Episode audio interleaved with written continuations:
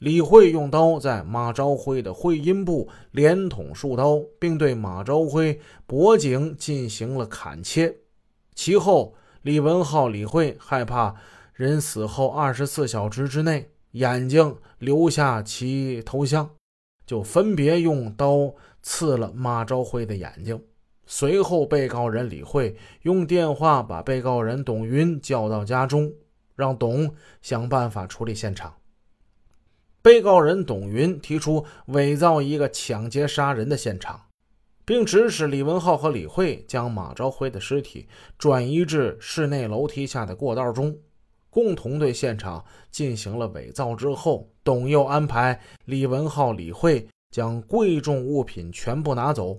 统一没有作案时间的口径，处理现场凶器、衣物等物品，随后再报案。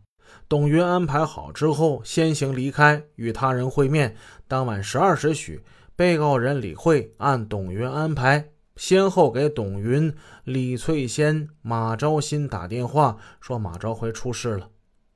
被告人董云在李翠仙、马昭新之前赶到现场。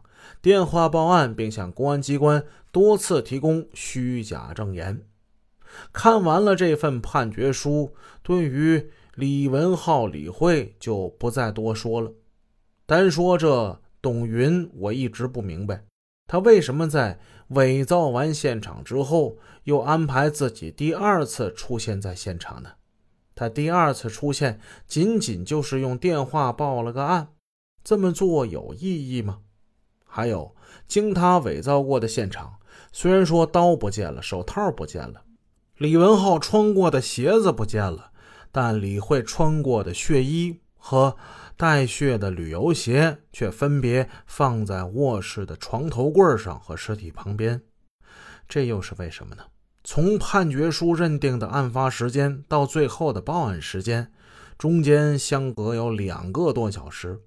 从从容容的清理完现场是完全有条件的，根本用不着着急。为什么就一定要把那血衣跟鞋给忘了呢？此外，按照判决书所说，董云当晚二十一点时段和二十三点时段先后接李慧打来的两个电话，查一下当晚董云的手机通话记录，就能准确掌握这两个时间的节点。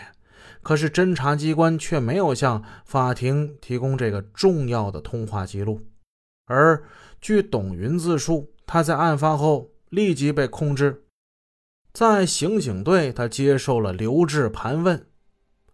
呃，第三天，李德宝局长和刑警一中队徐运生队长拿着我的手机通话单，问了我几个电话号码，直到十月五日下午。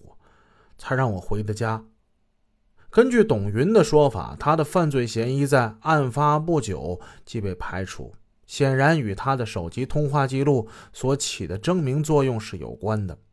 当然，案发后调取相关人员手机通话记录也是一般的案件侦查常识。在案件进入移送起诉阶段。义城县检察院也向义城县公安局提出过有关董云手机通话记录的问题。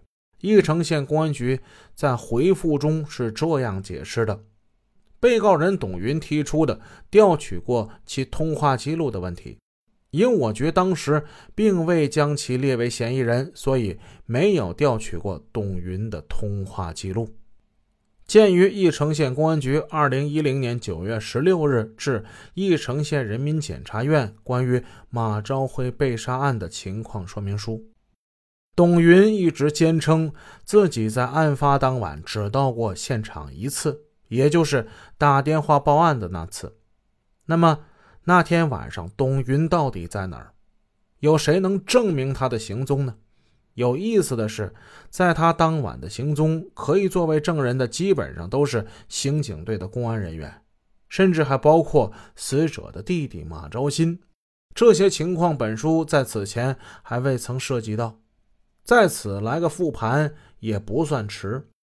二零零三年十月二日这天，在董云最初的描述之中，他的生活既忙碌又闲适。吃饭、洗脚、喝茶。